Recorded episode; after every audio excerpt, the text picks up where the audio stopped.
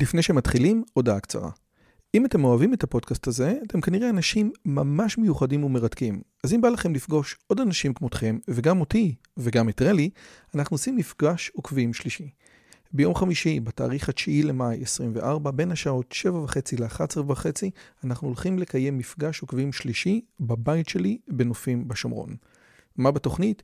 מינגלין וכיבוד עם עוד עוקבים מרתקים כמוכם, הרצאה שלי, דיון לגבי הערוץ, ציור בסטודיו ובסוף קומזיץ ופיתות על הסאג'. הרשמה מראש היא חובה וניתן לעשות את זה בקישור שבתיאור הערוץ או לחפש את הלינק ביוטיוב. נשמח מאוד מאוד לראות אתכם. ועכשיו לשיחה.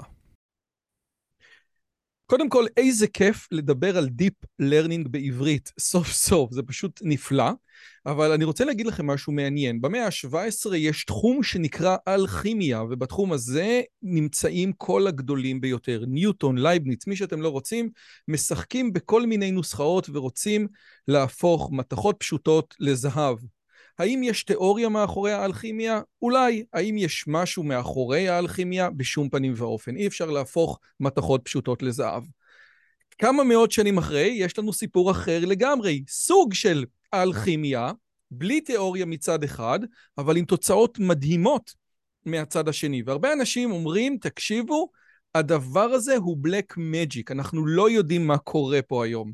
היום כשחיכיתי לאורח שלי, אז לקחתי את המערכת החדשה בלום, שיש לה 176 מיליארד פרמטרים, ושאלתי אותה, האם Deep Learning זה Black Magic? והיא אמרה לי, ברור שכן. אז אפילו Deep Learning חושב שזה Black Magic ואין שם תיאוריה, אבל האורח שלי היום חושב שיש שם תיאוריה, ולא רק שיש שם תיאוריה, אלא כדי להבין Deep Learning יותר טוב, אנחנו חייבים להבין את התיאוריה. שלום וברכה לפרופסור נדב כהן מאוניברסיטת תל אביב ו-Chief Scientist בחברת IMU-BIT. מה שלומך? בסדר גמור, שלום רב, רועי, תודה שאתה מארח אותי. זה כבוד גדול שלי, אז קודם כל ראוי להסביר מי זה הבן אדם. קודם כל, אז נדב כהן הוא פרופסור חבר במחלקה למדעי המחשב באוניברסיטת תל אביב. המחקר שלו מתעסק בגדול באספקטים התיאורטיים של Deep Learning, בצורה יותר מפורטת ומתעניין בשלושה דברים שאני מקווה שנסגור היום, Expressiveness, Optimization ו-Generalization. חוץ מזה רק שתבינו כמה בן אדם גאון, הוא קיבל, הוא עשה תואר כפול בהנדסת אלקטרוניקה ומתמטיקה, סיים אותו מה שנקרא סומא קום לאודה, שזה ממש ממש ממש ממש בקצה הימני של העקומה, אחרי זה עשה מסלול ישיר לדוקטורט באוניברסיטה העברית תחת אמנון שעשוע, ואז עבר להיות חוקר בפוסט-דוק באוניברסיטת פרינסטון. הוא קיבל כל כך הרבה פרסים שאם אני אגיד אותם אז לא יהיה לנו מקום לתוכנית, אבל אני כן אגיד שהוא קיבל את מלגת רוטשילד, את מלגת גוגל ואת מלגת סוקרמן. אז הוא בן אדם נורא נורא רציני. אז בוא נתחיל. אתה מבין למה בלום, שהיום שאלתי אותה האם Deep Learning זה Black Magic, אמרה לי כן? אני בהחלט יכול להבין. מבחינת הפרקטיקה מאחורי התחום, זה באמת במידה רבה אולי קצת מזכיר אלכימיה. זה הרבה ניסוי וטעייה, מעין חוכמת המונים, עשרות אולי מאות אלפי אנשים ברחבי העולם מנסים כל מיני דברים, ואז פתאום מתגלה איזה רעיון חדש, וכולם יכולים נורא להתלהב ולהשתמש פה, ואחר כך רעיון אחר, ושגורם לנו לזנוח את הקודם. וזה באמת מתנהל כמו משהו שהוא קצת לפעמים מרגיש יותר כמו אומנות מאשר מדע. אז במובן הזה אני לגמרי יכול להבין את הטענה שהתחום הוא אלכימיה. מצד שני אני בהחלט חושב שניתן וחשוב להבין אותו בצורה פורמלית יותר. אז קודם כל, אני רק רוצה לחדד את מה שאתה אומר, ולקחת את זה לשני מקומות. קודם כל, אנחנו קוראים מאמרים על Deep Learning, ואומרים, הנה, ניסינו את הרשת עם הארכיטקטורה הזאת, והרבה פעמים בן אדם שואל את עצמו בשקט ככה, למה הם ניסו את הרשת עם הארכיטקטורה הזאת? ואז השטן אומר לו בשקט, כי זה מה שעבד להם. זה מה שעבד להם, אז תהיה מה ש...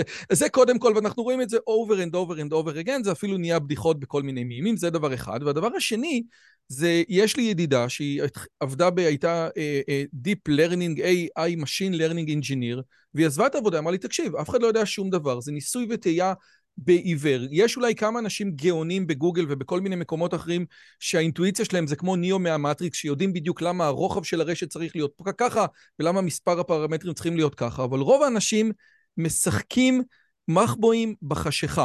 זה גם משהו שאתה כאילו קולט מהסביבה שבה אתה עובד?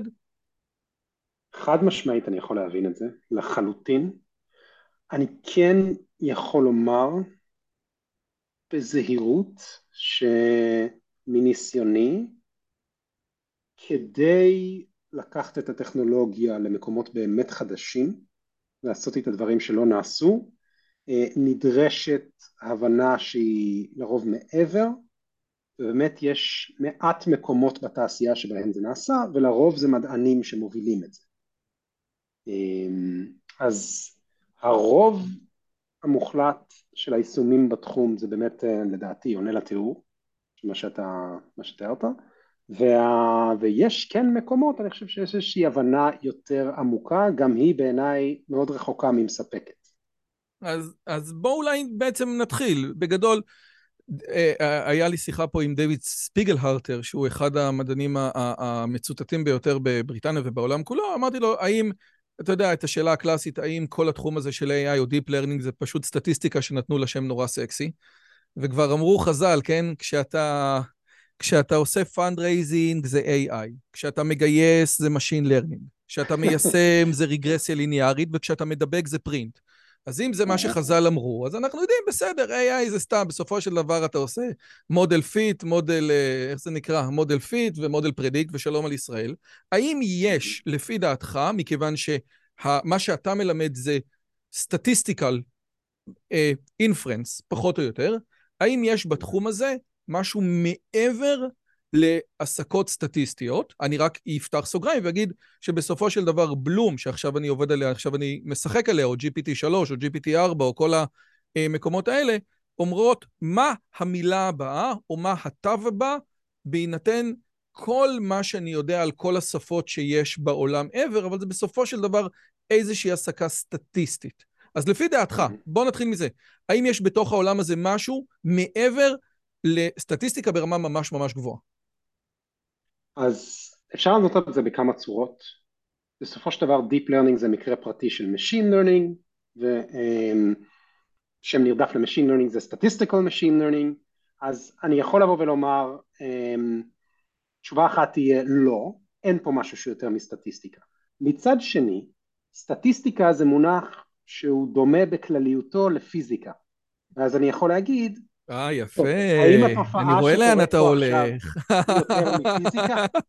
יפה מאוד. אז התשובה היא שלא, הכל הוא תחת פיזיקה, אבל יש סוגים שונים של פיזיקה, וסוגים שונים של Machine Learning יכולים להיות, לפעול במשטרים שונים, יכולים להיות הבדלים מהותיים. לצורך העניין, כך פיזיקה קוונטית, לעומת אסטרופיזיקה, זה יכול להיות כלים שהם לנו נדרשים כדי לחשוב עליהם, על התחומים האלו, מאוד שונים אחד מהשני, אבל שניהם פיזיקה. אוקיי, אז בגלל שהדוקטורט שלי היה בחוק בייס, אז אני יש לי קצת רגשי. אז פיזיקה קוונטית לעומת פיזיקה ניוטונית, מספקת לנו כלים שהם ממש סותרים אחד את השני. בסטטיסטיקה אני יכול להסתכל על עסקה בזיינית מצד אחד, או עסקה אחרת, ובעיקר מה שאני אגלה, זה איזשהם אינטרפרטציות פילוסופיות מתחת לפני השטח, אבל המתמטיקה פחות או יותר נשארת אותו דבר עד כמה שאני מבין. אתה יכול לתת לי דוגמה, את הדוגמה הכי צבעונית שלך, כמו שהראית לי אסטרופיזיקה ופיזיקה קוונטית, שבאמת מדברים בשפות שונות, בחוקים שונים, אגב שסותרים אחד את השני, בעולמות של הסטטיסטיקה? בהחלט, ברצון רב. בוא ניקח את העיקרון, אחד העקרונות הסטטיסטיים העמוקים והיסודיים ביותר, שנקרא התאר של אוקאם.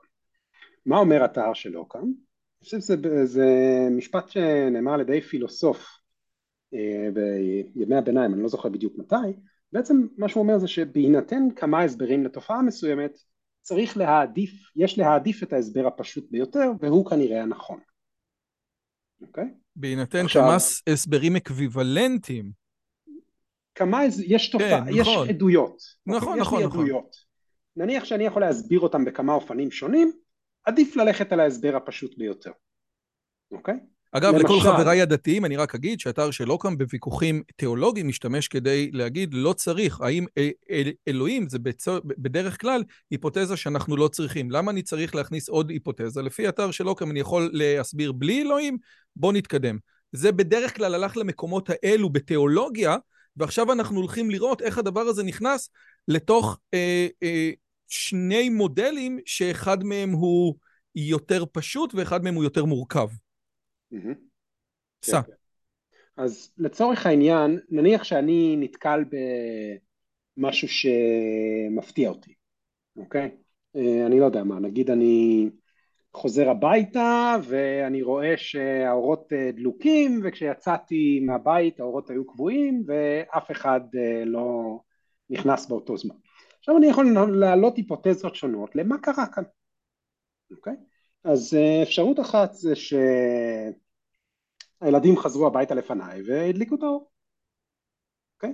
אפשרות אחרת היא שקרתה איזושהי תקלה חשמלית שגרמה לכך שבכל הבתים המצב של המפסק התהפך ומה שהיה קבוי עכשיו דלוק ולהפך. שניהם יסבירו את הממצאים שעומדים בפניי.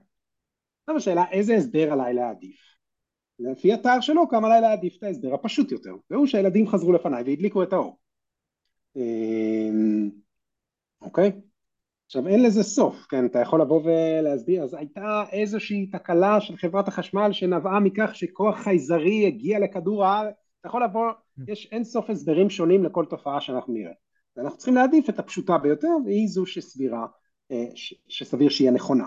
עכשיו הדבר הזה בא לידי ביטוי גם במשין לרנינג, אם יש לי, כמה יש לי מידע, ואני רוצה ללמוד ממנו.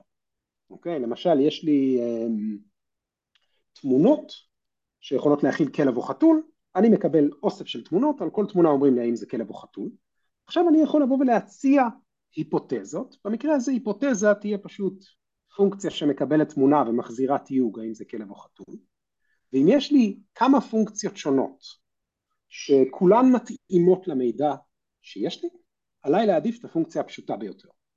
עכשיו מה זה אומר פונקציה פשוטה? יש דרכים לכמת את זה, אבל זה מה שזה אומר, וזה ביסודה של הלמידה הסטטיסטית, הקלאסית. ובעצם אנחנו עוסקים המון בלמצוא את הטרייד-אוף הזה, לקחת מודל שמצד אחד הוא מספיק עשיר כדי להסביר את הדאטה שעומד בפניי, ומצד שני הכי פשוט שאפשר. קוראים לזה bias variance trade-off. עכשיו, okay? אני רק רוצה לחדד משהו מאוד חשוב לגבי הסיפור הזה, אפילו כאשר לוקחים תמונות פשוטות של אפילו ספרות, כן, הקלאסיקה של העולמות שלנו, נניח MNIST, שזה תמונות של ספרות בגודל של 28 על 28 פיקסלים, שיש להם או 1 או 0, זה גם לא נכון, כי זה 255, אבל נניח כאילו תמונות מאוד מאוד פשוטות. אנחנו לא יכולים לכתוב פונקציה, שבעצם אומרת, אוקיי, אם התמונה נראית ככה, אז זה 7, ואם התמונה נראית ככה, אז זה 5, כי מרחב המדגם שלנו עבור תמונה כזאת, הוא 2 בחזקת 784. זה דבר שהוא לא קיים, ולכן אנחנו לא יכולים לייצר אלגוריתמים שהם פשוט תיקח את הפיקסל הראשון, ואם הוא כזה אז תעשה ככה, ואם הוא כזה אז תעשה ככה, אנחנו חייבים לקחת איזשהו רעיון אחר, איזשהו מתודה אחרת, שהיא מתודה שונה לגמרי. והמתודה הזאת היא בין היתר, יש כאלה שיקראו לה מערכות, מה שנקרא, Neural Net, או רשתות ניורונים מלאכותיות, ואתה אומר, אם יש לי כמה סוגים של רשתות ניורונים מלאכותיות, כאשר כל אחת מהן מסבירה בצורה אקוויוולנטית פחות או יותר את הדאטה, יש לי עניין להעדיף את הרשת שהיא פשוטה יותר, נניח שמכילה אולי פחות פרמטרים. אז מה שאתה אומר הוא מדויק מבחינה אחת ופחות מבחינה אחרת, אז אני חד משמעית, אז קודם כל, תראה, אתה יכול לבוא ולהגדיר כללים, אני יכול להגדיר שאם הפיקסל הימני עליון הוא דלוק, אז זה 1, ואם הוא קבוי זה 0, זה פשוט יהיה פרדיקטור לא טוב שלא יתאים לדאטה. ולכן, אחת הסיבות שעברו להשתמש בלמידה סטטיסטית במקרים כאלה זה כי ראו שזה נורא קשה להגדיר את הכללים ידנית. אז עברו לכללים שנלמדים מדאטה. עכשיו, כשזה נלמד מדאטה, בהחלט עדיף לי להשתמש במודל הפשוט עם פחות פרמטרים, אבל זה בלמידה קלאסית. כשעוברים לדיפ לרנינג, ההתנהגות היא אחרת, ופה הסתירה, ואני בעצם עוד לא הגעתי לשם, עכשיו אני אגיע לשם. בלמידה קלאסית, אני יכול להסביר את זה עם כל מיני פונקציות שונות, למשל לינארית, או יש דברים שנקראים קרנל, שיטות קרנל, ואני תמיד יעדיף להשתמש במודל שיש לו הכי פחות פרמטרים ומסוגל להתאים לדאטה. בדיפ לרנינג, ברשתות נורונים, קורה משהו מאוד מאוד אחר. למעשה התופעה שרואים שם היא הפוכה. מודלים גדולים יותר, מכלילים יותר טוב. זאת אומרת, באיזשהו מובן, התופעות שקורות שם הן ההפך מהתאר שלא כאן. עכשיו, אפשר ליישב את הסתירה. זה מעניין, זה מעניין. זאת אומרת, אם יש לי לצורך העניין, מישהו רוצה לחשוב על זה כמו איזשהו, יש לי כמה נקודות ואני רוצה להתאים להם קו. אם הקו הוא קו ממעלה ראשונה, קו ליניארי, אז הוא יתאים חצי כוח. אם הקו הוא ממעלה 30, הוא יתאים בדיוק לכל הנקודות, אבל בעצם הוא יתאים רק לנקודות האלה. אם אני רוצה להכליל את הקו הזה, יהיה לי overfitting. הקו יתאים בדיוק לנקודות האלה, אבל קצת ימינה, קצת שמאלה, אני מחרבש אותו לגמרי. אתה אומר בדיפ לרנינג, שאולי זה מדבר על איזושהי תובנה של המערכת, איזשהו, אתה יודע, שהיא תפסה את האינטואיציה של מה באמת נכון, אני מגדיל את הקומפלקסיות, את המורכבות של המודל, והמודל לא הופך, לא נהיה ב-overfit, וזה דבר מדהים בעצם. זה בהחלט מה שקורה, וזה סוג של סתירה. אז זה התשובה שלי לאיך פיזיקה מסוג כזה יכולה לסתור פיזיקה מסוג אחר, זה בהחלט סוג של סתירה. עכשיו, אני יכול בעצם להיכנס לאיך אנחנו חושבים על זה, ומה בעצם קורה שם. אבל לשאלתך של איפה יכולה להיות סתירה, זה בעצם העיקרון היסודי ביותר בלמידה סטטיסטית. התאר של אוקאם, לכאורה מופר ברז'ים של דיפ לרנינג. אז נכון שזה סטטיסטיקה וזה סטטיסטיקה, אבל הם פועלים במשטרים שונים לגמרי. האמת היא, אני רק רוצה לחדד עוד משהו, מכיוון שהתאר של אוקאם זאת סוגיה פילוסופית שלא ברור באמת האם הוא נכון או לא נכון. אנחנו משתמשים בזה בתור איזשהו מהלך כזה, כן? זה כמו... הזה של מרקוב. אבל במשין לרנינג יש לנו הוכחה שהתאר של אוקאם עובד. זה מהלך. במשין לרנינג אני יכול לתת הוכחה מתמטית, שככל שהמודל פשוט יותר, הוא יתכנס טוב יותר למציאות, הוא יהיה טוב יותר. זאת אומרת, זה לא פה עניין של, כן, אבל מבחינה פילוסופית אולי זה לא נכון. יכול להיות שבפילוסופיה ובתיאולוגיה, התאר של אוקאם לא מדויק. נכון, סבבה לגמרי.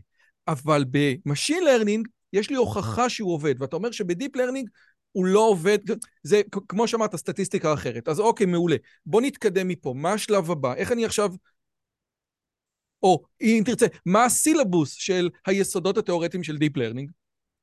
כן, שאלה מצוינת. אז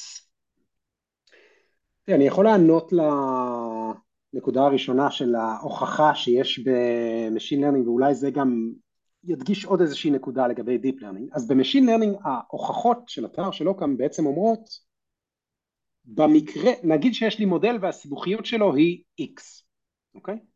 ואז אפשר להראות שבמקרה הגרוע ביותר, אוקיי? בהינתן שהוא מתאים למידע שיש לי, השגיאה שלו בעולם האמיתי תהיה משהו. עכשיו יש לי מודל שהגודל שלו, המורכבות שלו היא 2X, אז בהינתן, במקרה הגרוע ביותר, אם הוא מתאים לדאטה, השגיאה שלו תהיה משהו גדול יותר. זה נכון גם בדיפ לרנינג, אבל איכשהו בדיפ לרנינג, בפרקטיקה, מה שמקבלים בפועל הוא לא המקרה הגרוע ביותר. זאת אומרת, יש משהו בדאטה טבעי, בבעיות טבעיות, שגורם לזה שקרקטריזציות ה-worst case הללו מאוד מאוד loose, מאוד לא tight, ולא מתארות את מה שקורה. אוקיי, זה כמו שאני אוכיח תוצאה נכונה, אבל היא לא רלוונטית למה שקורה בפועל. כן, אני אוכיח, אתה נגיד רוצה לקנות עכשיו, לא יודע מה, רכב חדש, ואני מוכיח לך שלא משנה איזה רכב, שהרכב הזה לא יעבור את מהירות האור, הרכב הזה לא יעבור את פעמיים מהירות האור, אבל בעצם המציאות היא שמה שמקביל זה משהו הרבה הרבה יותר... אתה אומר, אתה נהיה כמו מהנדס תעשייה וניהול, אתה נותן תשובה מדויקת שלא עוזרת לאף אחד. בדיוק. אז זה מה שקורה עם התיאוריות של סטטיסטיקה לרנינג קלאסי, ובדיפ לרנינג בעצם צריך לגשת לזה בצורה מאוד שונה. עכשיו, יש שלוש שאלות מרכזיות שדרכן אנחנו חושבים על סטטיסטיקה ומשין לרנינג, והן רלוונטיות גם לדיפ לרנינג, אבל התשובות הן אחרות לגמרי. שלושת השאלות הן כאלה. הראשונה היא בעצם בהינתן מודל מה הן סוג הפונקציות שהוא מסוגל לבטא. אוקיי? מה הפונקציות שהמודל הזה מסוגל לבטא, ופה... כשאתה אומר מודל, אני מתכוון לארכיטקטורה של רשת? כן, כן, זה מודל. אוקיי, סבבה. ויש לי ארכיטקטורה של רשת נוירונים, ויש לה weights, משקלים, ואני יכול לשחק עם המשקלים, עבור כל סט משקלים, זה פונקציה, אז אם אני מזיז את המשקלים, אני מקבל משפחה של פונקציות. עכשיו השאלה, איזה פונקציות ניתן לבטא? אפשר לפתח שם תוצאות, ולהראות מה קורה אם אני מוסיף עוד שכבה, מה זה נותן לי, וכולי. זה שאלה אחת. שאלה אחרת היא, איך אני מאמן? אז בדיפ לרנינג, למי שמכיר, בעצם באים, מכניסים, מפעילים אלגוריתם אימון נורא פשוט שנקרא גרדיאנט דיסנט, עם תצורות שונות, וזה יוצא שזה עובד. עכשיו, לא באמת, למה זה עובד? זה שאלה האלגוריתם הוא לא back propagation? סליחה, זאת אומרת, הדרך לעשות כאילו, למה אמרת דווקא gradient descent? זה נורא מעניין אותי, כי אומנם כל הספר שלך הוא gradient descent, אבל זה בעצם הטריק שאפשר את כל העולם הזה, זה העובדה שניתן לגזור את ה-gradient descent אחורה. אז אני אסביר. gradient descent זה אלגוריתם שמבוסס על נגזרות, אוקיי? לא משנה בדיוק היה אותו לניוטון אבל. כן, נכון, אלגוריתם קלאסי מאוד, מבוסס על נגזרות, בעצם האינטואיציה מאחוריו אומרת את הדבר הבא, נניח שיש איזשהו מפה טופוגרפית, שטח טופוגרפי, אני רוצה להגיע למקום הנמוך ביותר. גרדיאנט דיסנט, באופן אינטואיטיבי אומר דבר מאוד פשוט, תסתכל איפה אתה נמצא עכשיו, תסתכל מסביבך, תמצא את הכיוון שבו המורד הכי תלול, קח צעד. חוזר חלילה, תסתכל מסביבך, תמצא את הכיוון שהמורד הכי תלול, קח צעד. זה גרדיאנט דיסנט. עכשיו, כדי למצוא את הכיוון שהמורד הכי תלול, אז אם זה מפה טופוגרפית, זה נשמע קל. אני אעשה 360, נסתכל מסביבי. בממד נורא גבוה, זה יכול להיות מאוד קשה. והצורה שעושים את זה, זה על ידי חישוב נגזרות. ו-back propagation הוא למעשה טריק, או איזושהי שיטה, לחשב נגזרות במקרה של רשת נוירונים. אז זה סוג של צעד פנימי, בתוך האיטרציה של גרדיאנט. אוקיי, בסדר, הבנתי, בסדר. זה כי... אוקיי. אוקיי, בסדר. ממשיכים. אז השאלה השנייה היא בעצם למה השיטה הפשוטה הזו מצליחה באמת להגיע לפתרון ולהתאים את המודל לדאטה. אוקיי? וזה דבר לא טריוויאלי. והשאלה האחרונה היא השאלה של הכללה, או overfitting, שזה בדיוק הנושא שנגענו בו לפני כן. למה מודלים מאוד מאוד גדולים, עם המון המון פרמטרים ומורכבות נורא גדולה, למה הם מצליחים להכליל, למה הם לא עושים overfit? אלה בעצם שלושת השאלות, ואפשר להראות, פחות או יותר, שאם מבינים את שלושת השאלות האלו, אז מבינים את הכל. אז בוא נחזור רק שנייה למשהו שהוא expressiveness, או העניין הוא איזה פונקציות המודל שלי יכול לתאר, כן? אז אם אני מה שנקרא בתוך העולם של הדיפ לרנינג, תראה, יש לי, אני לא יודע, נניח, רשת מסוג, רשת קונבולוציה, פחות או יותר יכולה לתאר, אני לא יודע מה, תמונות, רשת שהיא LSTM יכולה לתאר סיקוונס, אבל אם אני, אתה יודע, אם אני אדפוק את הראש בקיר מספיק, אז כל רשת שהיא דנס מספיק ארוכה, יכולה לתאר כל דבר, כן? אבל אתה לא מתכוון לזה, אתה מתכוון למשהו אחר. שאלה מצוינת. אז תראה, בעיקרון, אם אני מדבר באופן מאוד כללי, כמעט כל מודל סביר, אם אני אגדיל אותו מספיק, למשל אם זו רשת קונבולוציה ואני... אעשה אותה מספיק רחבה, מספיק פילטרים, פחות או יותר כל מודל יכול לתאר כל פונקציה. זאת אומרת, במובן האסימפטוטי, כמעט כל המודלים הם אוניברסליים. עד כדי כך שאפילו שכבה נכבד, אחד הידן לייר מספיק כדי, אתה יודע, לקחת גם את ה-VGG16 בצורה תיאורטית, נכון? נכון, נכון. אבל השאלה היא, אבל, כדי לתאר כל פונקציה, המודלים צריכים להיות גדולים באופן שהוא בלתי סביר בעליל. זאת אומרת, יכול להיות שהרשת נדרשת להחזיק מספר פרמטרים שהוא הרבה מעבר למספר האטומים ביקום, דברים כאלה. זה לא ישים בעליל, ואז השאלה היא, בהינתן תקציב חישובי מוגבל, למשל משהו שמסוגל לרוץ בפלאפון, מה הן מסוגלות לבטא? מהן הפונקציות שניתן לבטא ביעילות, וזה מאוד לא מובן מאליו. העובדה שהמודלים האלו, שהם קטנים, בסוף גם מיליארד פרמטרים, זה יחסית קטן. זה לא אקספוננציאלי. מודלים קטנים, זה שהם מסוגלים לבטא פונקציות, שעושות דברים מועילים, מתרגמות טקסט, מנתחות תמונות, זה דבר מאוד לא מובן מאליו. יש משהו בארכיטקטורות האלו, שמאפשרות להן לממש את הפונקציות החשובות, בצורה נורא יעילה. עכשיו, אתה יכול להגיד, טוב, מה אכפת לי, זה פשוט עובד, אבל כן אכפת לך. לא, אכפת לי מאוד, אבל אני חייב להגיד לך, שאתה מביא אותי, לשחר חסון שהוא מסביר על סבתא שלו איך היא מבשלת, אז הוא אומר, לפי העין, והיא בכלל עיוורת, ונראה לי שאתה מחרטט אותי, בוא תגיד לי, מתי, למה בספר, שזה תמונות של 100x100, צריך ככה, ולמה ב-ImageNet, שזה תמונות של 1000x1000, נכון? צריך ככה, ולמה ב-MNIST מגיע ככה, בלי האינטואיציה שלך, של הסבתא הסכנה שכבר עשתה את זה 200 פעם. איפה זה? מצוינת.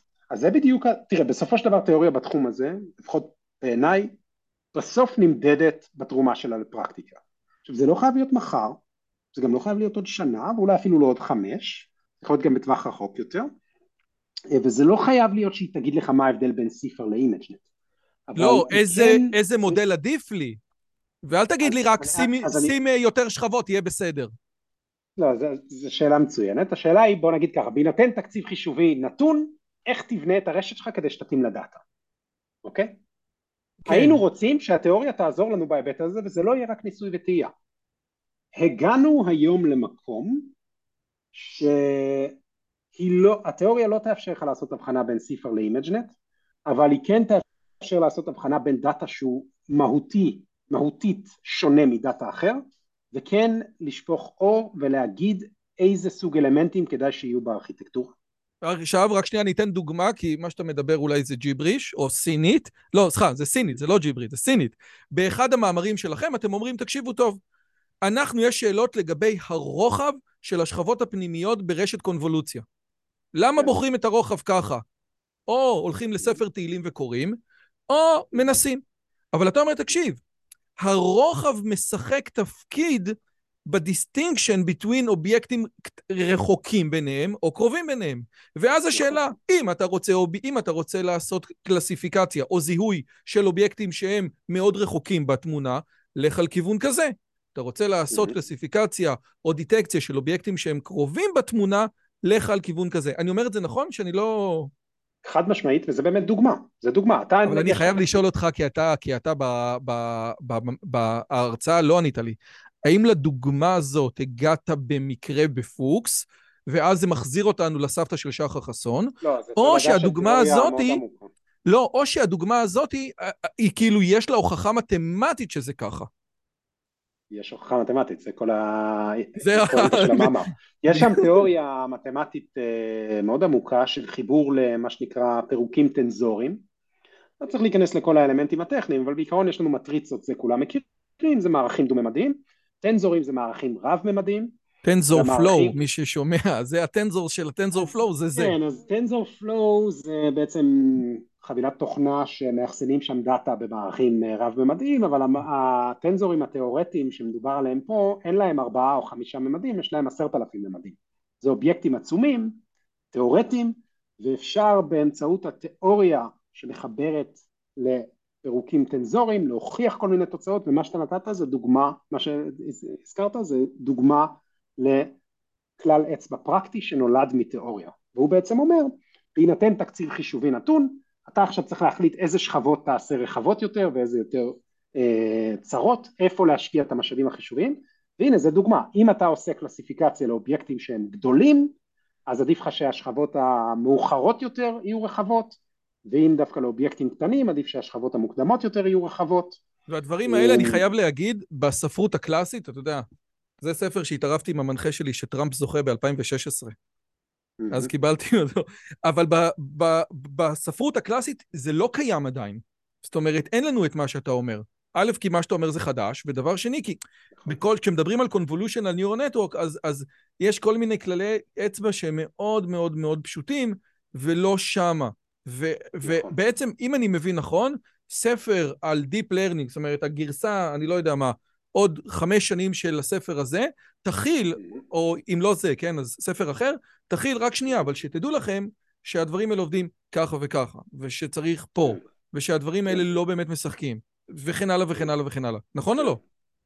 אז תראה, התחום זז מאוד מאוד מהר. בטירוף. הספר הזה שלדעתי נכתב באמת באזור 2016, גרסה ראשונה לפחות, הוא במידה רבה outdated.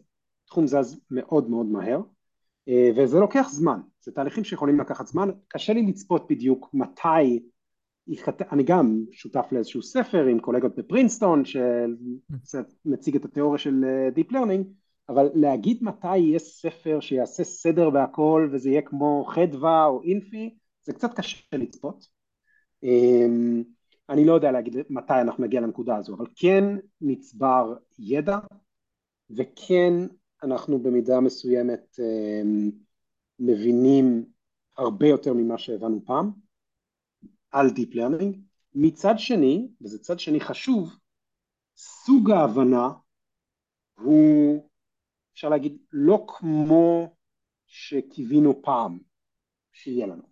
עוד מעט אני אגיע לזה, רגע שנייה, אני ממש רוצה להגיע לזה עוד רגע, אבל זה חשוב מאוד, אני רוצה לחדד עוד פעם את מה שאמרת, כי זה ממש חשוב לפי דעתי, גם כללי האצבע שאתה נותן לי, כן, שזה יכול להיות עוד פעם, כמו אותו הטבח שיש לו את היכולות האלה, הפעם כללי האצבע האלה מבוססים, לא על משהו שראינו שפולינג עובד בדרך כלל, ותעשה פולינג של 70%, כי ככה נהוג, ואיך אומרים, היהודים זה בכלל המסורתי, אז אם היה במאמר הראשון של הינטון לעשות ככה, אז כולם יעשו ככה, נכון? פעם אומרים שאם ימציאו תרופה נגד המוות, יהודים ימשיכו למות כי זה המנהג, אז לא ככה, אלא לתת את התיאוריה מאחורי זה, ולהגיד, תקשיבו, זה לא סתם יצא לי בטעות, אלא יש פה, יש לי הוכחה שהדברים האלה עובדים, אבל אנחנו עכשיו חצי שעה לקראת השיחה, ואחד הדברים שאתה יודע, זה כמו שאתה מדבר עם מישהו, ואתה שכחת לשאול אותו מה השם שלו, אז לא נעים לך.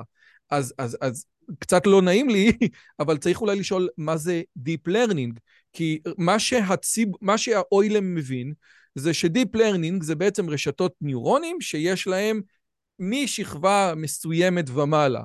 מה השכבה הזאת שאלוהים יעזור? יש כאלה שיגידו 3, יש כאלה שיגידו, כאילו לכולם ברור ש10 ומעלה זה Deep Learning, לכולם ברור ש2 זה לא Deep Learning, עד עכשיו יש לנו עוד כל מיני עניינים. האם מספר הרשתות, או מספר השכבות, מספר הפרמטרים, זה האינדיקציה של Deep Learning, או, כמו שגודפלו כותב, מה שבאמת מבחין בין Deep Learning למשין לרנינג, זה מי בודק את הפיצ'רים, מי לוקח את הפיצ'רים ומשחק איתם. האם כמו בעולם של Machine Learning, אני אבוא ואבדוק את הפיצ'רים, לצורך העניין, בדאטה סט של הטיטניק, האם אתה גבר או אישה, האם אתה עשיר או עני, מתי נולדת, או בדאטה סט של הבתים בבוסטון, כמה חדרים יש וכן הלאה וכן הלאה, ואז אני מביא את הפיצ'רים ועל הפיצ'רים האלה עובדים, או כמו ב-Deep Learning, הרשת תלמד, הרשת תשבור את הראש על הפיצ'רים שלה. איך אתה מגדיר את זה אצלך במעבר ממשין לרנינג לדיפ לרנינג? כן, אוקיי, בסדר, שאלה מצוינת. אני רק אציין לגבי הנקודה הקודמת, אז זה באמת כללי אצבע שנולדו מתיאוריה, ויש גם דוגמאות למקרים, דברים שממש נכנסו לפרקטיקה, כולל יאן לקון והקבוצה שלו בפייסבוק, וקבוצות פרקטיות אחרות שממש משתמשים באלמנטים שנולדו מתיאוריה. עכשיו, לשאלתך, ההגדרה הפורמלית היבשה, שרוב התחום משתמש בה, זה 3 שכבות ומעלה. אבל בעצם, Deep Learning, זה הרבה מעבר לזה. זה לא עניין של מה בדיוק ארכיטקטורת הרשת, אלא זה סוג של משטר עבודה מסוים. אוקיי? זה אומר, מהו המודל שאתה משתמש בו, 3 שכבות ומעלה, איך אתה מאמן אותו, עם Gradient Descent, ומהן התופעות שקורות שם. העובדה שאתה לומד את הפיצ'רים לבד, ולא מישהו מהנדס אותם, זה אחת התופעות שקורות שם. זאת אומרת, התופעה היא שניתן ללמוד את הפיצ'רים. זאת אומרת, בעצם אתה יכול להכניס פנימה מידע גולמי, אתה לא צריך לעשות לו הרבה פרי-פרוססים. זה חלק מהרז'ים שקורה שם, אוקיי? אז זה כמו שתשאל, אני לא יודע, אפשר לשאול נגיד מה זה אסטרופיזיקה, אם אנחנו עוסקים באנלוגיות לפיזיקה, אז אתה יכול להגיד, זה בעצם פיזיקה שמטפלת באובייקטים שגודלם X ומעלה. אבל למעשה זה הרבה יותר מזה, זה כללים מסוימים, כן? זה כבידה בין פלנטות ותופעות שונות. אז זה ברמה המהותית, זה Deep Learning. זאת אומרת, אתה יכול לעבוד עם מודל שהוא עומק 3 ומעלה, אבל להפעיל אותו בצורה שהיא שונה מאוד ממה שמקובל בתחום, והתופעות יהיו שונות. ברמה המהותית, אם אתה שואל אותי, זה לא Deep Learning. כן, אני שואל אותך, אז מה זה Deep Learning? אז אני חושב שDeep Learning זה מודל שהוא 3 שכבות ומעלה, לאמן אותו עם Gradient Descent,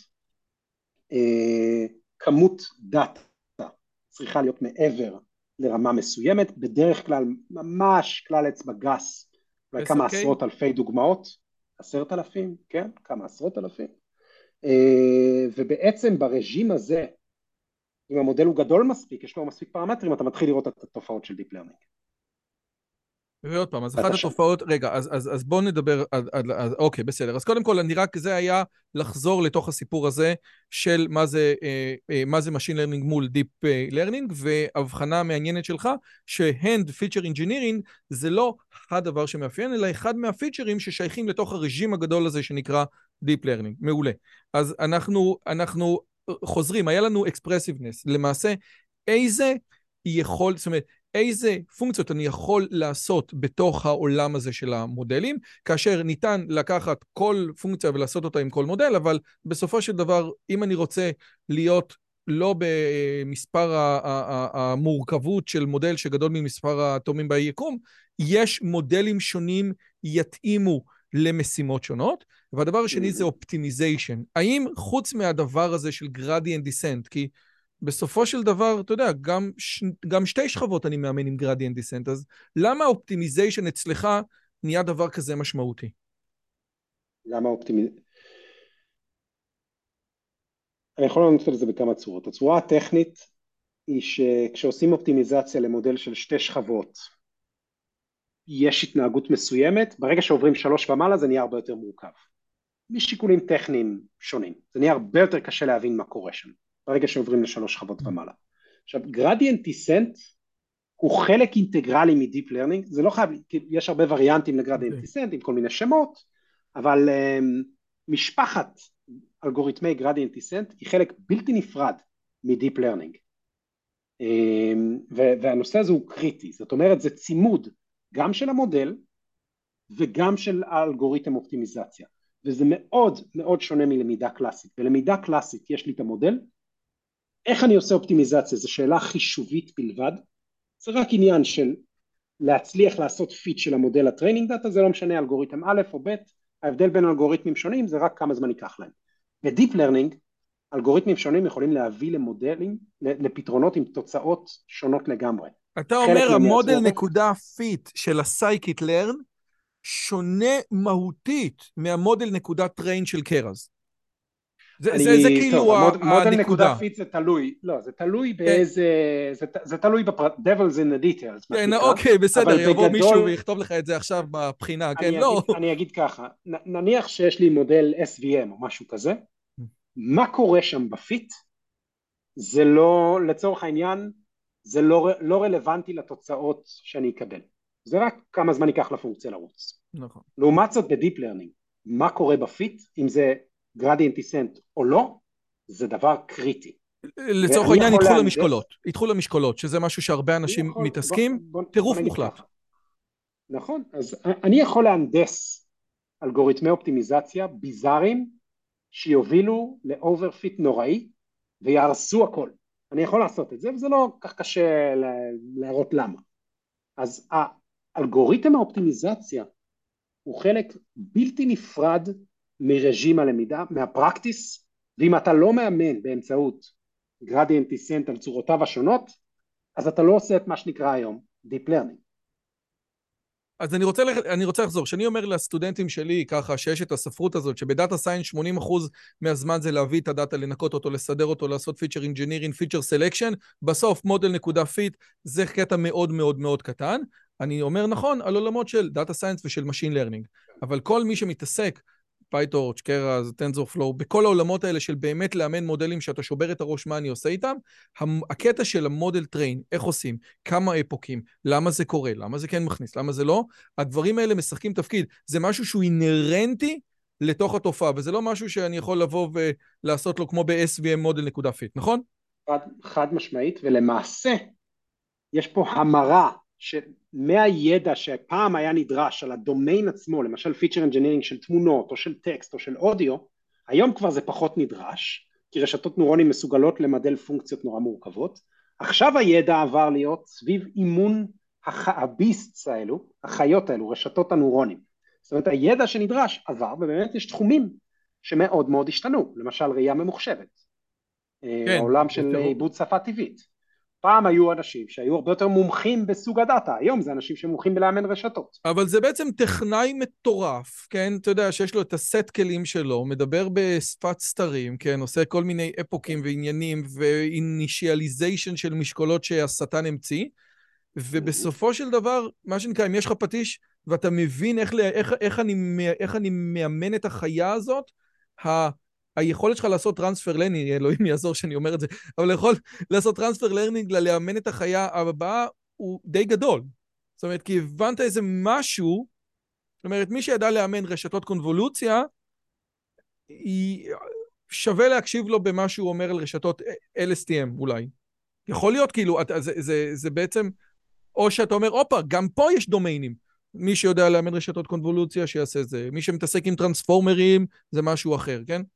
כן, כן, שאלה מצוינת. אז תראה, פעם התחום היה קטן מספיק, אני עוד זוכר את זה, שהיה די קל לדעת הכל, וכל מה שהולך בתחום. היום זה הולך ונהיה יותר קשה, ובאמת נהיים מעין סאב תחומים כאלו שעוסקים במודלים מסוג כזה, ומודלים מסוג כזה, גנרטיביים, לעומת מודלים של שפה ודברים כאלו, אז באמת עולמות קצת שונים, אבל עדיין המרחק בין התחומים האלה הוא לא כמו המרחק שהיה בין דומיינים של דאטה שונים.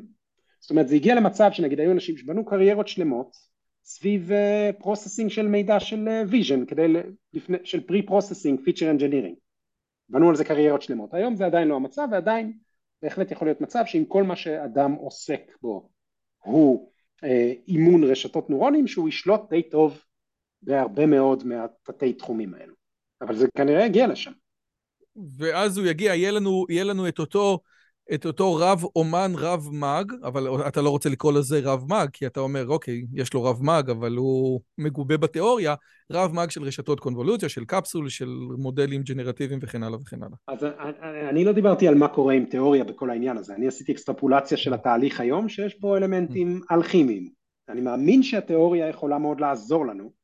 עכשיו, אני רוצה רגע לגעת בכמה נקודות שאתה מדבר גם בהרצאות שלך על האלכימיה, ובהקשר הזה של האלכימיה זה בעצם אומר, אנחנו לא מבינים מה הולך שם, כן? אני אתן שלוש דוגמאות שמבחינתי הן מגניבות להלאה.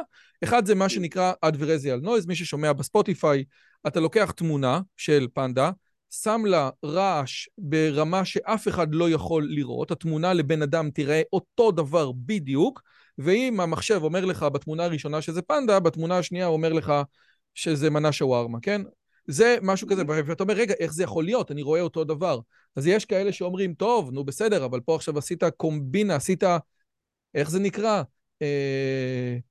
עשית פיגוע סייבר. אז לא, גם אם אני עושה כזה דבר, אני לוקח תפוח, זה הראיתי את זה לגרי מרקוס, אני לוקח תפוח, שם עליו מדבקה שכתוב אייפוד, כל בן אדם רגיל היה מבין מיד שזה תפוח עם מדבקה, ואתה עובד על הרשת.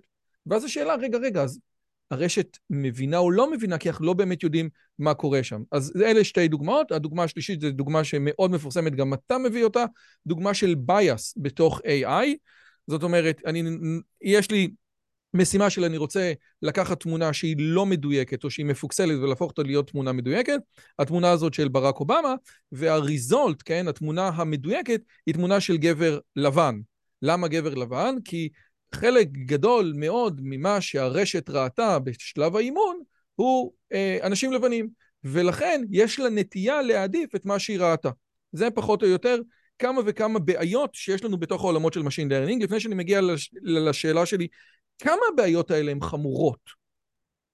חמורות מאוד, מאוד מאוד חמורות, ובתחומים, יש הרבה תחומים שהטכנולוגיה פשוט לא נכנסת אליהם מהסיבות האלה.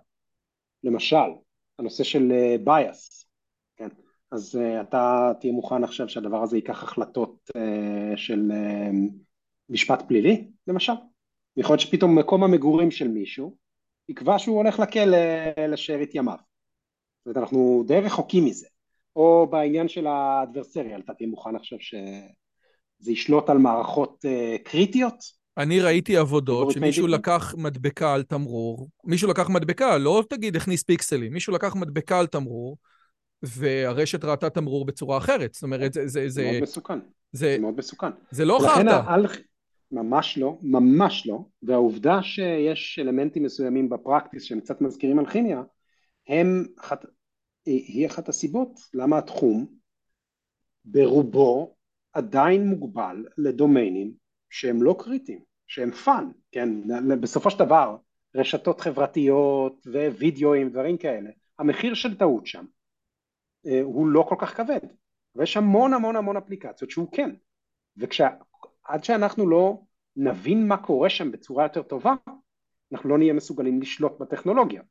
זה נראה, מרגיש לנו כאילו יש לה חיים משל עצמה. זה בעיות מאוד אמיתיות. אני לפני כמה שנים הייתי בהרצאה של אחד שמתעסק בתחום של Machine Learning בצבא, והוא אמר שאחד הדברים הבעייתיים זה שהרשת מוציאה תוצאה, ואתה בא למפקדים, אתה לא יכול להגיד למפקד, כן, תתקוף פה, כי זה מה שהרשת אמרה. זאת אומרת, אם אתה לא יודע להסביר בצורה טובה למה הדבר הזה נכון, אתה לא תשכנע את המפקד. ובהקשר הזה, הדבר הזה הוא נכון. זה לא רק להגיד, אוקיי, המשקולות פה הם ככה, אלא מה שאומר כאילו explainable AI. ואגב, מה שמוביל אותי, אולי לאחת הנקודות היותר מעניינות, הרי אנחנו יודעים שברשתות קונבולוציה, כן, מה למדנו בגן? שהרשת הראשונה מסתכלת על קונטורים, או על נקודות כאלה, ברשת, והשכבה השנייה מתעסקת בדברים יותר גדולים, ובעצם יש פה איזשהו מהלך שמאוד דומה למה שהעין עושה, אם יש לנו נירונים שרואים קו אופקי, או קו אנכי, ויש לנו נירונים שרואים קו מאוזן, ופתאום אנחנו רואים כמה עבודות שאומרים, לא, זה לא ככה בכלל, זה לא ככה בכלל, יש לנו פיל, אנחנו לוקחים פיל, שמים עליו פרווה של חתול, והוא היה צריך לקחת, הרי לפי התיאוריה הזאת, הפיל, אם הוא היה בונה את הפיל מהקונטורים הראשונים, הוא היה מוצא פיל, אבל הוא מוצא שם חתול. אז גם את מה שחשבנו שאנחנו מבינים ברמה הפשוטה ביותר, כן, של הקרנלים, של הקונבולושיונל, אולי אנחנו לא מבינים. חד משמעית, זה גם שאלה מאוד לא טריוויאלית, מה זה הסבר? איזה סוג הבנה אנחנו רוצים שתהיה לנו שם. עכשיו, הרבה פעמים, יש הרבה מאוד הסברים, הרבה ניסיונות סביב explainability, שהוא קצת, לעניות דעתי, מנסים לתקוף את הבעיה על ידי פתרונות שטובנים בחובם את הבעיה גם כן. תן לי דוגמה. אז למשל, כל מיני רשתות שיכולות לנסות להסביר רשתות אחרות, או כל מיני הסברים שהם בעצמם לא מדויקים, ואי אפשר להוכיח אותם, ואי אפשר להפריך אותם. אז זה לא הסברים מדעיים. עכשיו, ולכן אני לפחות מאמין שיש חשיבות מאוד גדולה להבנה מתמטית. והבנה מתמטית נמדדת ביכולת שלנו לא רק להסביר את מה שקרה, אלא גם לצפות את מה שיקרה. אבל מה זה הבנה מתמטית? אני חייב לשאול אותך. ל-GPT-3 יש מספר אינסופי של משקולות, יש מספר אינסופי פי מיליון של אפשרויות, אני אתן לך כך את כל GPT-3, כך אותו, כן? תחנק איתו מה שנקרא. אתה יכול עכשיו לבוא ולהפוך אותו להיות פחות גזעני? אתה מבין? איך הבנה מתמטית בדומיין שהוא כל כך הזוי, כן? נניח דומיין של שפה, כן? מה אתה יכול לעשות עם זה? הנה, פרסתי לך הכל.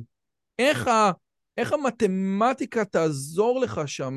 המתמטיקה בסוף אתה תהיה כמו גשש בלש שאומר, הנה, זה המשקולת הבעייתית, או שכמו שרוב, כמו שאתה יודע, כנראה כמו שאני חושב ואתה חושב, זה לא משקולת אחת שבעייתית, זה מפוזר לאורך כל המקום. מה תעשה עם זה? אז אני באופן אישי לא מאמין שהבנה כזו היא ברת השגה של מה קורה עם משקולת אחת או אחרת, ואם תחשוב על זה גם אצל בני אדם, אנחנו לא מבינים מה התפקיד של נורון כזה או אחר, וגם אם אני מדבר איתך ואתה מנסה להסביר לי משהו, אני לא יודע איזה נורון אצלך בראש אחראי למה שאמרת באותו. נכון. אבל אתה יודע שאני אחראי בסוף, לא משנה מה. כן, אז תראה, מה שאני חושב שזה יותר הבנה שהיא חיצונית, התייחסות לזה כמערכת סטטיסטית, כמו לא יודע, אולי מכניקה סטטיסטית, בפיזיקה. הדרך לדעתי לנסות ולהגיע לזה, היא על ידי הגדרה מתמטית של מה זה אומר bias, לצורך העניין, מה זה אומר מערכת שהיא מוטט, מה זה אומר מערכת שהיא לא מוטט, ואיזשהו יכולת לתת גרנטיז על מידת ההטיה של המערכת, וזה יהיה סטטיסטי, שום דבר לא יהיה מוחלט. אבל זה המקום שהיינו רוצים להגיע אליו. לצורך העניין אתה יכול לבוא, להגדיר מהן הדרישות שלך מהמודל, וחלק מהדרישות האלו הן דרישות אתיות, אבל יש להן פורמליזציה מתמטית. הבנתי מה אתה אומר. ועכשיו יש טרייד-אופים, אתה יכול להגיד, טוב, אני רוצה שהמודל יהיה מדויק, אבל לא בייסט. אם אתה רוצה שהוא יהיה לגמרי לא בייסט, זה נורא יפגע בדיוק. עכשיו אתה יכול להחליט איפה אתה נע על הטרייד-אוף הזה. אז יש בייס, יש פרייבסי, יש הוגנות. הבנתי, ואז, אוקיי, ואתה אומר שבייס במודל יכול להיות מוגדר מבחינה אובייקטיבית מתמטית. בחלק מהמקרים, כמו למשל פרטיות, נעשתה הרבה עבודה על להגדיר באופן מתמטי, באמת יש כל מיני גרנטיז, דברים כאלה, יש הרבה היבטים שלא נעשתה, אין עדיין הגדרות שהן תחת קונצנזוס, אני בהחלט מאמין שזה המקום שנצטרך ללכת אליו, שאין לנו ברירה. אבל אני חייב לשאול אותך פה משהו, ובאמת אם אתה לא רוצה אל תענה, אבל גם אם לא תענה זה אומר שענית, זה בסדר. אין לי ברירה. אז לא, אם כן, נכון, ממש ככה. בסופו של דבר אני שואל את GPT-3, מוישה ינקל ביצע פשע בארצות הברית. מה לפי דעתך צבע האור שלו? אם GPT-3 יגיד שחור, לצורך העניין, והוא מסתמך בין היתר על העובדה הזאת ששחורים מבצעים פי 6 יותר פשעים מלבנים לפי ה-FBI, האם כזה דבר לפי דעתך יהיה בייס מול דיוק? כי אחד הדברים שאמרת בצורה מאוד מעניינת זה, בייס תמיד יושב לי מול דיוק של מודל, כן? או שאתה אומר, תקשיב, זאת כבר סוגיה אחרת שאני לא יודע לגשת אליה. כי באמת הסוגיה של בייס היא לא כזאת פשוטה בכלל. מה ההגדרה של בייס? מישהו ממש גבוה. מה הסיכוי שהוא גבר? יותר מהסיכוי שהוא אישה. זה בייס? הוא קיבל פרס נובל. מה הסיכוי שהוא גבר? יותר. איפה אתה? כן, שאלה מצוינת. קודם כל טוב שאנחנו מדברים בעברית. בוא נתחיל מזה. עכשיו, בהינתן זה, אז אני אגיד שאני חד משמעית מסכים איתך, ואני חושב שלמעשה כאשר באים ושמים את הדיוק מעל הכל ומתעלמים מאלמנטים אחרים, מקבלים פחות או יותר את השיטות הקיימות היום. אני חושב שיש טרייד-אוף, ושזה דורש מאיתנו לגשת לזה בעיניים פקוחות ולהחליט איפה אנחנו רוצים להגביל את הדיוק כדי ש... יתאים בצורה טובה יותר למוסר שלנו. עכשיו זה גם יכול להיות עם דבר אינדיבידואלי. כל אחד יש מוסר אחר, כל תרבות יש מוסר אחר. חד משמעית אני חושב שיכולים להיות פה טרייד-אופים. איך אנחנו יכולים לעשות את זה, אבל זה hand engineering מאוד עדין, נכון? זה החלטות חברתיות. אתה יכול לדמיין מצב שאולי בעתיד יהיה פורמליזציה. לא, אבל אני זוכר את הדוגמה הקלאסית שיוטיוב עשה מיסקלסיפיקיישן של אישה שחורה בתור גורילה, כן? נכון. וברור לי לגמרי מה היה שם. זאת אומרת, קודם כל, זו דוגמה שאני נותן הרבה מאוד אצלנו, אבל בסופו של דבר המודל לא אשם, כי למודל לא היה את האסוציאציות ואת הקונוטציות המשמעותיות, או את המשקל הרב של לעשות מיסקלסיפיקיישן של בן אדם בתור קוף. זה קודם כל. למודל לא היה את זה. אבל מה שכן היה שם, זה עכשיו, כאילו הלכנו, פתחנו את המודל, פתחנו מכסה מנוס, שיחקנו קצת עם הדברים, כן? אתה יודע, איזה כמה איפים. זה לא שהוא שינה משהו מהותי, לפי דעתי. המקום שבו אני יכול לדמיין אותנו נמצאים, זה שיש לנו כימות מתמטי לבייסים שונים, ויכולה להיות רגולציה למשל. כמות הבייס שהמודל שלך מותר לו שתהיה לו בין, בחלוקה של מגדר, או בחלוקה של לבנים מול שחורים, הוא לכל היותר X. רגולציה. ועכשיו יש מבחן שאתה צריך לעבור כדי להראות את זה. זאת אומרת, זה המקום שאני... כמו מבחן טיורינג, מבחן פרוגרסיבי כזה. זאת אומרת, זה יהיה מגבל... אם אנחנו לא נאפשר בייס, זה יהיה כמו הנדלס כאלו, שיש טרייד אוף בינם לבין דיוק, בהכללה, אם אתה לא מאפשר שום בייס, משום סוג, בין אף קבוצת חתך למשניה, המודל פשוט לא יעשה כלום. כי אין סטטיסטיקה, כי הסטטיסטיקה מבוססת על דאטה מהעבר. זה הרעיון. ולכן אני חושב שהדיון צריך להיות סביב מדדים רציפים של כמה אנחנו מאפשרים. זה כמו בזיהום, אני יודע, במפעלים. יכול להיות כמות מסוימת שמותר לזהם, אסור לך לעבור את זה, זיהום מסוג כזה או זיהום מסוג כזה. למרות שאתה עוד לא ענית לי מה ההגדרה של בייס, העובדה שאני אומר, כאילו העובדה אני אומר, X זכה בפרס נובל, מה הסיכוי שהוא גבר, כן? אז אני לא עניתי, כי למיטב ידיעתי היא לא קיימת. אז יש תחומים אתיים שבהם ההגדרות כן קיימות, והן קיימות בצורה שיש סביבן קונצנזוס, ולמשל זה פרייבסי. יש עבודות גם על פרנס, אני לא חושב שיש הגדרה שהיא עדיין בקונצנזוס, וזה חלק מהעבודה שאנחנו צריכים לעשות. אגב, זה מדהים, נכון? אני רק רוצה... אתה יודע, כשאתה מלמד פיזיקה לתואר ראשון, אתה מסיים בפיזיקה של המאה ה-20, כאילו של 1920. שאתה עד פעם, שאתה לימדת הנדסת חשמל בתואר הראשון, לא יודע, סיימת 1930, כן? heavy side, נגמר, שלום. כשאתה מלמד מדעי המחשב, אתה מלמד דברים, גם לתואר ראשון, שפותחו ב-2015. זה קטע מטורף, נכון? זאת אומרת, אנחנו נמצאים בעידן, שאתה אומר, תקשיב, איזה טירוף מוחלט. ספר מ-2016, לא, זה ישן, זה ספר לימוד, ואתה צודק. זה ממש נמצאים בתחום מרתק. על רכבת נוסעת נורא נורא מהר. חד משמעית, כן. היא באמת נוסעת נורא נורא מהר, וזה נראה כאילו היא רק הולכת ומאיצה. עכשיו, זה המצב, אפשר להתפקח אם זה טוב או לא טוב, זה המצב. והסיבה בעצם לחשוף תלמידים לתחומים האלה, זה שהם מאוד מאוד מאוד אימפקטפול, מאוד משפיעים על החיים שלנו, ומאוד ישפיעו על החיים שלנו. וזה מאוד חשוב שיהיה להם את הכלים להתמודד עם זה. זה באמת עולם של המון אי-ודאות, ודברים משתנים נורא נורא מהר. וגם פה אני חושב שהאחיזה התיאורטית יכולה מאוד לעזור לנו, לעשות סדר, כי משפט שההוכחה שלו היא נכונה, הוא לא יהפוך להיות לא נכון בעתיד. אם מישהו שומע את השיחה שלנו עכשיו ואומר, אוקיי, אני מתעסק, אני יודע על מה מדובר, אני בתוך העולם הזה, ומעניין אותי יותר לקחת את זה וללמוד הלאה, אוקיי, לנסות, כמו שנתת את הדוגמה הזאת, אבל מה אתה יכול? אתה פשוט להפנות אותו לסקולר שלך, או שאתה אומר, לא, יש פה עוד משהו, בעצם משהו צריכים להסתכל, זה ה-foundation of deep learning, ולך תקרא משם. איך היית עוזר לבן אדם שאומר, אתה יודע מה? מעניין אותי, אני רוצה להתקדם בתחום הזה. כן. אז קודם כל, השאלה היא מה זה התחום הזה? האם התחום הזה זה deep learning בכללותו, או שהתחום זה... לא, deep learning בכללותו, יש, אני חושב, מספיק מקורות לדעת. כן. שאלה מצוינת, תראה, זה תחום מאוד מאוד חדש, היו פעם תוצאות תיאוריות על רשתות נורונים, אבל זה היה דברים שהם פחות חוברים לפרקטיקה, התחום עצמו כולו פחות או יותר מהעשור האחרון, אני התחלתי דוקטורט, הוא עדיין לא היה קיים, ולמעשה אז אין לי תשובה, התשובה שלי יכולה קצת לאכזב, כן? אין הרבה חומרים, אני מעביר קורס שבעצם בניתי בניסיון לתת מענה, לסוגיה הזו, ניסיון לעשות overview, לדבר על שלושת השאלות האלו בצורה עמוקה, זה קורס מתקדם שאני מעביר כל שנה,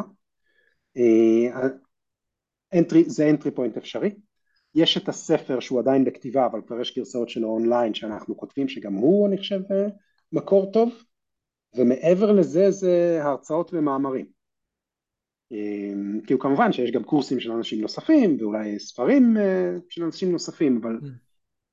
זה חלק מהעניין, כאשר יש תחום שהוא חדש וזז מהר, אז זה לא שיש איזשהו ספר תנ"ך כזה שנכנסים אליו, וזה הדרך המלך. אז... אוקיי, האמת היא, אני רק חייב לשאול, עוד כמה זמן יש לי? כי יש לי עוד כמה דברים באמת חשובים לשאול אותך, אז רק תגיד לי עוד כמה זמן יש לי. שאני יכול... אוקיי, אז תראה, אני כפי שאתה יודע, דוס, אתה רואה? דוס. ובתור דוסים אנחנו לומדים את הקלאסיקות, את הקדמונים, ומפרשים בקדמונים. ואחד מהקדמונים האלה זה יאן לקון. ויאן לקון כתב את הדברים הבאים. הוא אומר, אם אינטליגנציה זאת עוגה, unsupervised learning with be the cake. Supervised learning יהיה הציפוי, ו-reinforcement learning will be the cherry on the cake. הדובדבן על הקצפת זה reinforcement learning. ואני שואל אותך בתור אחד שמבין בתחום, האם אתה יכול לתת לי פירוש רש"י ליאן לקון בהקשר הזה? כן.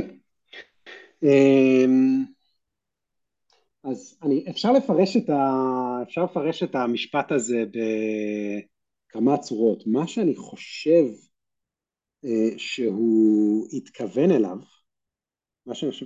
אליו, זה מבחינת unsupervised, supervised reinforcement learning. unsupervised זה אומר ללמוד מדאטה שאין עליו תיוג, אוקיי? זה unsupervised, ובעצם יש המון דאטה כזה. רוב הדאטה הוא לא לייבל, ולכן רוב החומר של ההוגה הוא לא לייבל. זאת אומרת, רוב הדאטה, יש לי המון תמונות באינטרנט. במובן מסוים זה הדאטה שהוא הכי זמין. זה הכי זמין, לא הכי קל ללמידה.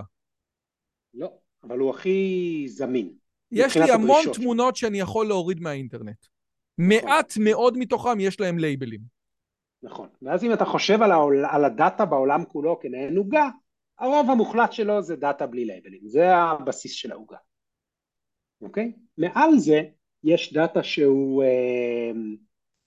שכן יש לו לייבלים. זה דאטה איכותי יותר, שעבר טיפול יותר, עם יותר תשומת לב, יותר קר, ויש הרבה פחות ממנו. לתייג תמונות זה דבר יקר. יש בני אדם שיושבים בכל מיני מקומות בעולם, מתייגים תמונות למחייתם כל היום, וזה לא כך קל. בן אדם יכול להוציא אולי כמה מאות, אולי כמה אלפים של תמונות ביום. וזה הרבה פחות מהתמונות ה-unlabeled שיש. וזה דאטה שאפשר להשתמש בו ל-supervised learning. reinforcement learning, כדי לייצר שם דאטה, אתה למעשה צריך לרוץ, reinforcement learning זה רג'ים של למידה, שבו המודל לומד לא רק לעשות פרדיקציות, אלא לקחת החלטות בסביבה דינמית. אוקיי, למשל רובוטיקה, דברים כאלה, המודל לוקח החלטה, ותוך כדי שהוא לוקח החלטה, הוא לוקח בחשבון את ההשפעות שיכולות להיות לה לאורך זמן. אוקיי? ושם הוא לומד על ידי ניסוי וטעייה. נהיגה אוטונומית זה דוגמה. ולמעשה זה סוג של דאטה שהוא מוזן לתוך תהליך למידה גם כן, וזה דאטה מאוד מאוד מאוד מאוד יקר. אתה צריך ממש להריץ מודל בתוך מערכת, להריץ אלגוריתם בנהיגה אוטונומית ולתת לו לנסוע ולקבל פידבקים מהסביבה. במובן הזה זה כאילו הקרם דה לה קרם.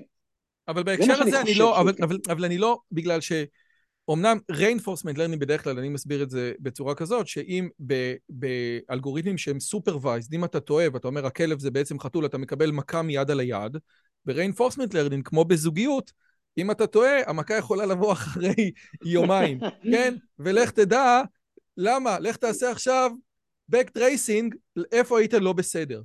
אז זה מובן למה reinforcement הוא יותר קשה, אבל דווקא בגלל שאתה יודע, אפשר שמחשב ישחק שח או גו נגד עצמו, אתה מבין, זה מה שלא מובן לי בתוך סיפור הזה. אז מה שאני חושב שהוא התכוון עליו, משיחה איתו, אנחנו מכירים. תראה איזה פירושים עושים ליאן לקון, איזה... כן, אם הוא רק היה יודע. אז אני חושב שהכוונה היא לזה, לאיכות, לרמת הגימור של הדאטה שנמצא אאוטר. זה מה שאני חושב שהוא התכוון. דרך אחרת לפרש את זה, היא כאילו מבחינת הקושי של המשימה. עכשיו שם דווקא אולי אני הייתי מסדר את זה אחרת, הייתי אומר שסופרוויז זה הכי קל. נכון, ולכן בגלל זה אני לא מבין. אתה מבין? כי מהקושי של המשימה זה לא נכון. אז אני לא חושב שהוא דיבר על קושי של משימה. אז הוא אומר, זה רק העניין הזה של הלייבלינג, וזה לייבל יותר יקר. הלייבל של ריינפורסמנט הוא לא רק הכלב הזה, התמונה היא כלב או חתול, אלא הלייבל של הריינפורסמנט אומר, אוקיי, עשינו מהלך ארוך מאוד של משחק או של סיקוונס, וזה מה שקרה בסוף. אתה ממש צריך תוך כדי הרצת המודל, תוך כדי הרצת האלגוריתם, לספק שם לייבלים, זה דבר הרבה יותר יקר. זה מה שאני חושב שהוא התכוון עליו. מבחינת הקושי של המשימות, אז supervised learning זה ה-bread and butter, ובאמת כמעט כל האפליקציות המוצלחות בעולם, הן מבוססות על supervised. unsupervised, מצד אחד זה קשה, מצד שני זה לא מוגדר היטב. אתה יכול להגדיר objectives שונים, זה לא מוגדר מה זה אומר, לקחת דאטה שהוא unlabeled ולהפיק ממנו משהו. מה זה אומר? אני רק רוצה למי שלא מבין אותנו, סליחה נדב, מי שלא מבין אותנו, תן לי תמונות דומות לתמונה הזאת, תן לי כתבה שדומה לכתבה שקראתי, כן? אם אני קניתי ספר באמזון, איזה ספרים אני עלוי למצוא מעניינים? אותו דבר לגבי סרטון ביוטיוב. אז אולי זה לא מוגדר, אבל זה פחות או יותר בין היתר מה שאנחנו יכולים לעשות בשאלות של unsupervised. אז כן, זה דוגמאות. זה דוגמאות לדברים שאפשר לעשות, יש נושא של לנסות לחלק את הדאטה לקבוצות, דברים כאלה, זה נקרא קלאסטרים, זה אזור שהוא, אחד הקשיים שלו זה שהוא לא בהכרח מוגדר היטב. אתה לא יודע אם אתה עושה טעות או לא עושה טעות. לא, אתה גם לא יודע מה, צריך להגדיר מה זה אומר unsupervised, זה למעשה החלאה של הרבה מאוד סוגי למידה אפשריים, שבכולם מה שמשותף זה שאין לייבלים לדאטה. טוב, הייתי שואל אותך מה זה semi-supervised, אבל הזמן שלך יותר מדי יקר ואני רוצה לעבור לשאלה הבאה. תקשיב, אז reinforcement זה הדבר המורכב ביותר בעצם.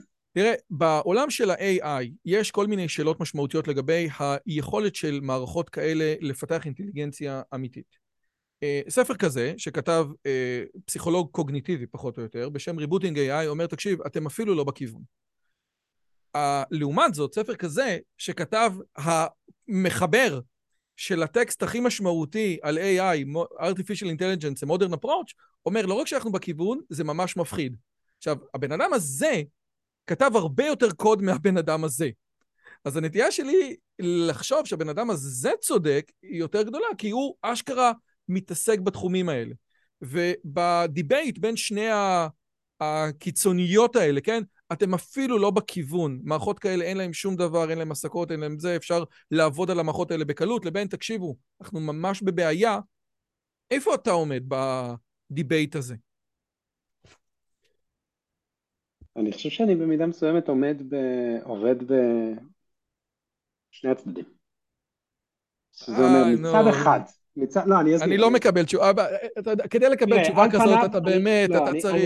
לא, אני אומר... אוקיי, בסדר, אבל בוא, בסדר. לא, זה לא אומר אני מבין את שניהם. זה אומר אני מסכים עם שניהם. ואני אסביר מה הכוונה. קודם כל, אני מסכים עם המחבר של ריבוטינג AI, שאומר שבעצם המערכות האלו... לא, אני לא יודע, לא, זה אני דווקא לא מסכים. זה שהמערכות האלו מאוד בסיסיות, ואין בהן משהו שהוא אינטליגנציה עילית, וזה אני יכול להבין. מצד שני, אני כן חושב שבהחלט יש סיכוי שאינטליגנציה אנושית היא not much more than מודלים היררכיים וקרנצ'ינג של דאטה, שבהחלט יש סיכוי שהמנגנונים שמניעים אותנו הם מאוד מאוד פשוטים, ושבאמת יש משהו שהוא מפחיד, יכול להיות מפחיד בהתקדמויות האלו. זאת אומרת, זה לא דיפ פייק שאתה מפחד שבפעם בן אדם אמר, עד שאני לא רואה את זה, אני לא מאמין, כן? ועכשיו בדיפ פייק אפשר שבן אדם גם רואה את זה וגם, כאילו, וגם רואה את זה, ולמרות זאת, זה, אין בזה כלום. אלא, אתה אומר, תקשיב, בסופו של דבר, מה שיש אצלנו, אצל בני האדם, מה שיש אצל בני האדם ומה שהמערכות האלה עושות, זה לא באמת שונה.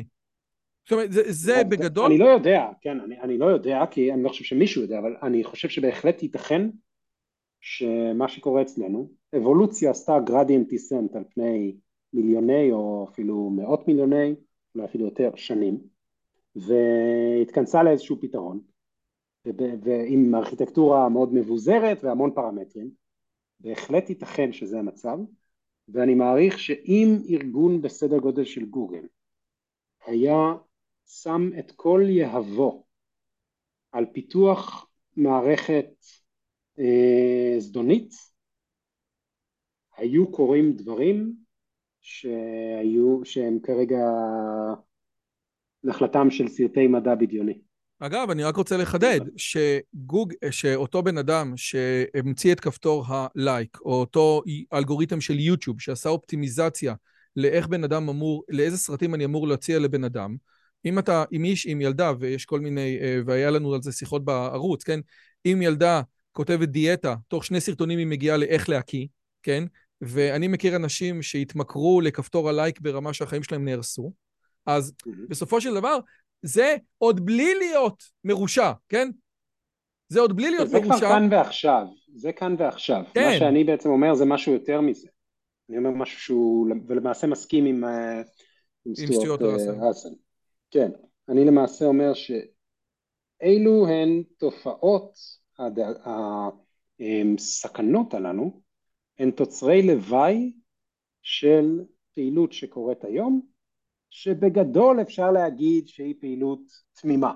כן? נכון שהם מנסים למקסם את הרווח שלהם, אבל סך הכל זה אזור שהוא די מפוקח, גוגל, פייסבוק וכו'. אין חדר אפל בפייסבוק שכתוב עליו פה מנסים להשתלט על העולם, אל תיכנסו.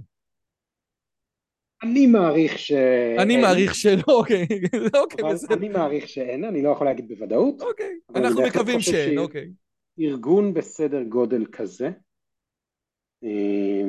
שוב, אני לא רוצה לעשות סינגלינג אאוט לגוגל ופייסבוק, הם פשוט הארגונים החזקים ביותר בתחום הזה, אז אני, בצורה חיובית אני אומר את זה, ארגונים מסדר גודל כזה, להערכתי, ניתן לעשות דברים שנתפסים כיום כבלתי אפשריים, כמו שהם עושים מחוללי תמונות, או language models,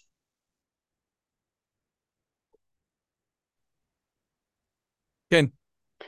אז אני חושב שכמו שנעשים צעדים ומגיעים להישגים שנתפסו כבלתי אפשריים עד לאחרונה, זה בהחלט יכול לקרות גם באפליקציות שהן אולי זדוניות, ושאנחנו צריכים לנהוג בצניעות רבה.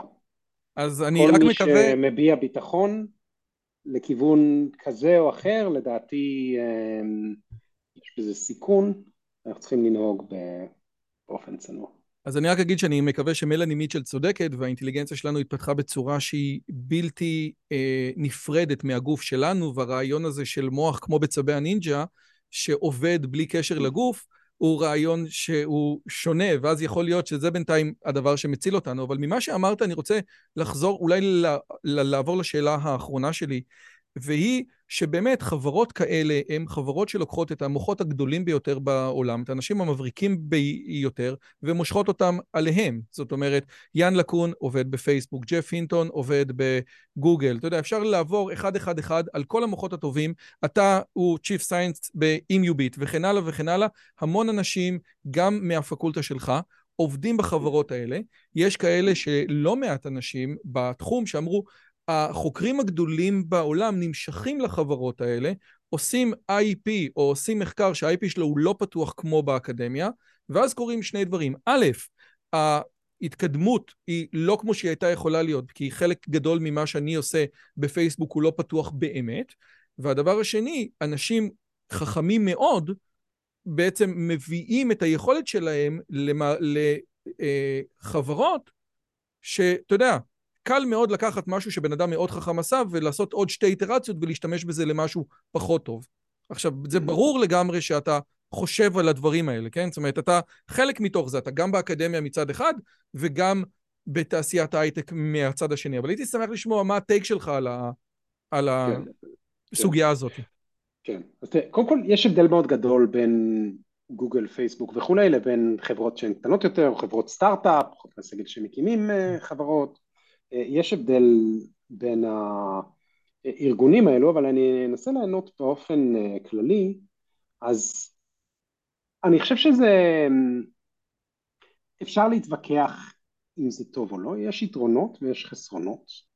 החיסרון אם תרצה זה שיש פה בסוף החברות האלו, זה חברות למטרות רווח, כמעט כולן, כן?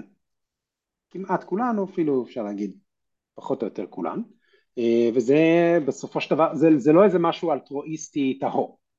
היתרון הוא שהרבה פעמים, הן הפריצות דרך שמשפרות חיים של אנשים, מגיעות הרבה פעמים מהחברות, יש להן משאבים, יש להן מוטיבציה מאוד גדולה, להתרכז בבעיות מסוימות, מצליחות מאוד לקדם את האנושות. אז אני רואה בזה גם נקודות שהן לטובת הכלל, גם נקודות שאולי יכולות להתפרש כמשהו שהוא לא בהכרח מתיישר עם טובת הכלל, אז זו סיטואציה מורכבת, והיא מה שהיא, זאת אומרת, זה כרגע המצב, אפשר לנהל דיון על זה, יש בזה יתרונות, יש בזה חסרונות, זה חלק מהמאפיינים של התחום, אני לא מאמין שהוא היה מתקדם בקצב שדומה לקצב שלו היום, אילולא המעורבות של התעשייה. אני חייב להגיד אגב עוד משהו אחד בהקשר הזה של לחדד את הנקודה החיובית של הנושא, ואני באמת עוד לא החלטתי מה אני חושב, שהנושא של ה-IP הוא לא כזה מדויק, כי אנחנו רואים שגוגל ופייסבוק מוציאות לא מעט מאמרים, גוגל משחררת את המודלים כל הזמן, העובדה שאני יכול לעבוד עם רשת של 176 מיליארד פרמטרים ולהוריד אותה ולשחק איתה, יש פה דברים שהם, אנחנו נמצאים בעידן מאוד מאוד מאוד מוזר, שאומנם לחברות האלה יש את ה-IP, אבל חלק גדול מאוד, אתה יודע, paper with code או כל מיני דברים כאלה, כן, נותנים לך את כל הדברים האלה, כך תשחק, יש איזושהי תחושה של שיתוף מאוד מאוד גדול שיוצא מהחברות האלה. אתה מקבל? כן, וחלק מהסיבה לשיתוף הזה, אני בזמנו נפגשתי עם אריק שמיט, גם פחות או יותר אמר את זה בצורה מפורשת, זה בגלל שהאנשים האלה נמצאות בחברות האלו. זה בגלל שכל כך חשוב לחברות האלו להביא את האנשים האלה, הם נוהגים בצורה שהיא הרבה יותר פתוחה מאשר מה שמוכתב על ידי האינטרס העסקי הצר. זאת אומרת, כדי שהם יוכלו למשוך אליהם מדענים, הם מפרסמים, מאפשרים פרסום, מוציאים דברים, כי זה מה שמניע מדענים הרבה פעמים. זאת אומרת, באיזשהו מקום הם מאמצים, החברות האלו הרבה מהן מאמצות פרקטיקות שהיו של אקדמיה, כדי לאפשר לאקדמיים, או לתמוך בזה שהאקדמיים יגיעו לשם. אין כמו כלכלה, אין כמו להבין כלכלה, כדי לראות שהדבר הזה יותר חזק מכל דבר אחר. טוב, תקשיב, זה היה סופר סופר סופר מרתק. תודה רבה לך, פרופסור נדב כהן, באמת על הזמן, על כל העבודה הזאת, זה באמת, אתה יודע, אני באמת חושב שזה זכות גדולה להיות, זכות גדולה מאוד להיות במקום שבו אתה ממש רואה ברמה של שבוע איך שהתחום מתפתח. זה ממש זכות. בהחלט, ותודה רבה על ההזמנה, תודה על השיחה, כל אחת, ועל ההתגורים, זה יפה מאוד. אז מי שרוצה, תודה רבה. אז מי שרוצה את כל הפרטים, את הקישור, גם ליוטיובים של נדב, וגם הקורס שלך פתוח לכולם, או שהוא סגור? באתר שלי יש לינק למהדורת 2019, שבאמת פתוחה. יופי, אז מי שרוצה, מי שאיך אומרים, ראה את כל הסיפור הזה, ורוצה להקים את עצמו, ואשכרה לעשות משהו, מוזמן להסתכל על הקורס. אני כבר הסתכלתי, נחמד מאוד, כיף מאוד, לא כזה פשוט, אבל אין מה לעשות, אין ארוחות חינם. תודה רבה, פרופסור נדב כהן. תודה רבה. אם הגעתם עד לכאן, מגיע לכם כל הכבוד. אז תנו לי להגיד לכם 3 דברים קצרים. הדבר הראשון, אם שמעתם משהו בשיחה שמעניין אתכם, שאתם רוצים לקחת הלאה, פשוט ספרו אותו לאנשים אחרים. משהו מעניין שאני אמרתי, משהו מעניין שהאורח שלי אמר, איזשהו רעיון שאתם רוצים לקחת איתכם לחיים, פשוט ספרו אותו לחבר או לחברה. זאת הדרך הטובה ביותר לזכור את הרעיונות מתוך השיחות האלה. הדבר השני, אם אתם רוצים לקחת חלק בקהילה שלנו ולפגוש ולדבר עם אנשים כמוכם, אתם מוזמנים לערוץ הטלגרם שלנו, שווה לכם מאוד. פשוט תראו עוד אנשים שמתעניינים מדברים מגניבים בדיוק כמוכם.